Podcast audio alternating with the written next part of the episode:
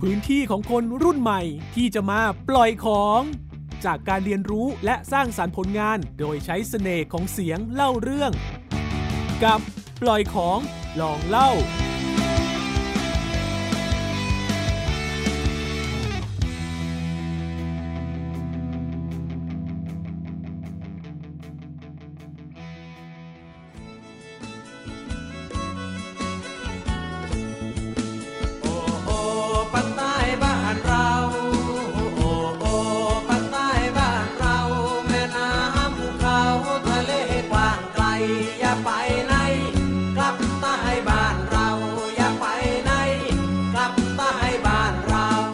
สวัสดีค่ะคุณผู้ฟังทุกท่าน วันนี้มาพบกับดิฉันกรกนกบุญรัตน์กับรายการพอสแคสจากสาขาวิชานิเทศศาสตร์ มหาวิทยาลัยราชภัฏยะลา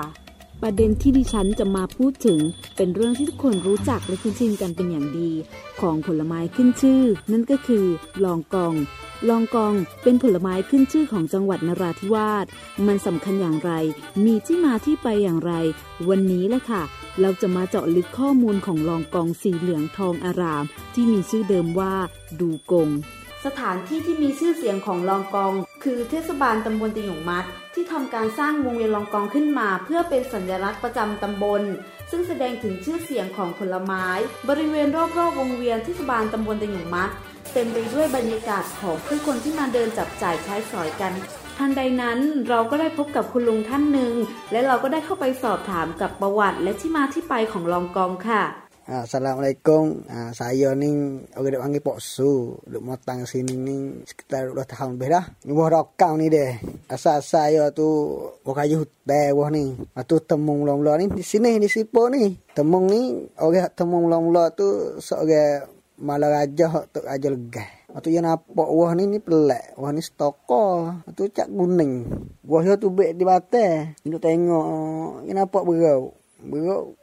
ketuh. Wah ni makan. Lepas tu eh. Duk tengok berau jetuh tu. Ya terasa jetuh tu. Jetuh ya jetuh kecak. Eh manis wah ni eh. Bahu pun. Cuma ya. Lepas tu ya kerak. Taka. Ya dukung wak kelek. Wak kelek ikut raja ya. Tu raja legah tu. Bagaimana ya kena kerak. Wak kelek. Sebab kalau biasa wah ning ning kalau yang masak dia nak luruh betul dia nak gerak bobo tua wak klek sebab dia dukung wak klek tu tu ajal gas tu dah orang panggil wah dukung orang panggil wah dukung wah dukung bo lama-lama kena ayu kita ni pelek-pelek jadi wah dukung จากคำให้สัมภาษณ์ของคุณลุงนะคะ คุณลุงได้บอกกล่าวไว้ว่า เดิมทีลองกองนั้นเป็นผลไม้ป่า ถูกค้นพบครั้งแรกที่บ้านซีโปตำบลเฉลิมอำเภอระแงะจังหวัดนราธิวาส โดยมีควานช้างนายหนึ่งของเจ้าเมืองระแงะ หรืออำเภอระแงะในปัจจุบันนั่นเองค่ะ เห็นว่าผลไม้ชนิดนี้มีชอบผลสีเหลืองทอง ผลออกที่ลำต้น เมื่อเห็นลิงกินได้ จึงลองเด็ดออกมาชิมบ้าง แล้วพบว่ามีรสชาติหวานหอมอร่อย แต่ตามธรรมชาติของลองกอง เมื่อสุกจะหลุดร่วงออกจากต้นได้ง่าย จึงได้บรรจงอุ้มผลไม้ชนิดนี้เพื่อนำกลับไปถวายเจ้าเมืองจึงเป็นที่มาของคำว่า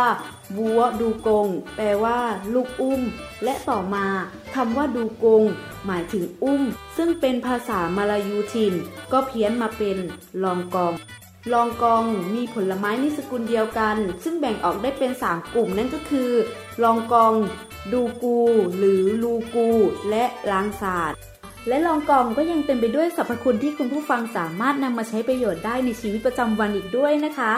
เลิกจากผลของลองกอง โดยทั่วไป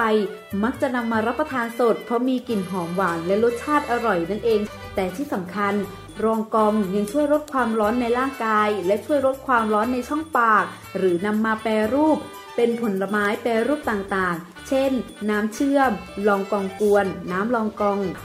นอกจากนี้ลองกองยังสามารถนำมาสกัดเป็นส่วนผสมในครีมบำรุงผิว เพิ่มความชุ่มชื่นในผิวหนัง และช่วยลดริ้วรอยฝ้ากระอีกด้วย ส่วนเปลือกผลของลองกองสามารถนำมาใช้รักษาโรคท้องร่วง อาการปวดท้อง หรือนำมาเผาให้เกิดควันเพื่อไล่ยุงก็ได้เช่นกัน ส่วนเมล็ดลองกองรักษาอาการไข้ และช่วยบำรุงร่างกาย ช่วยขับถ่ายพยาธิและรักษาอาการท้องเสียอีกด้วยค่ะ แล้วกลับมาพบกันใหม่กับรายการพอสแคสจากสาขาวิชานิเทศศาสตร์ มหาวิทยาลัยราชภัฏยะลา สวัสดีค่ะ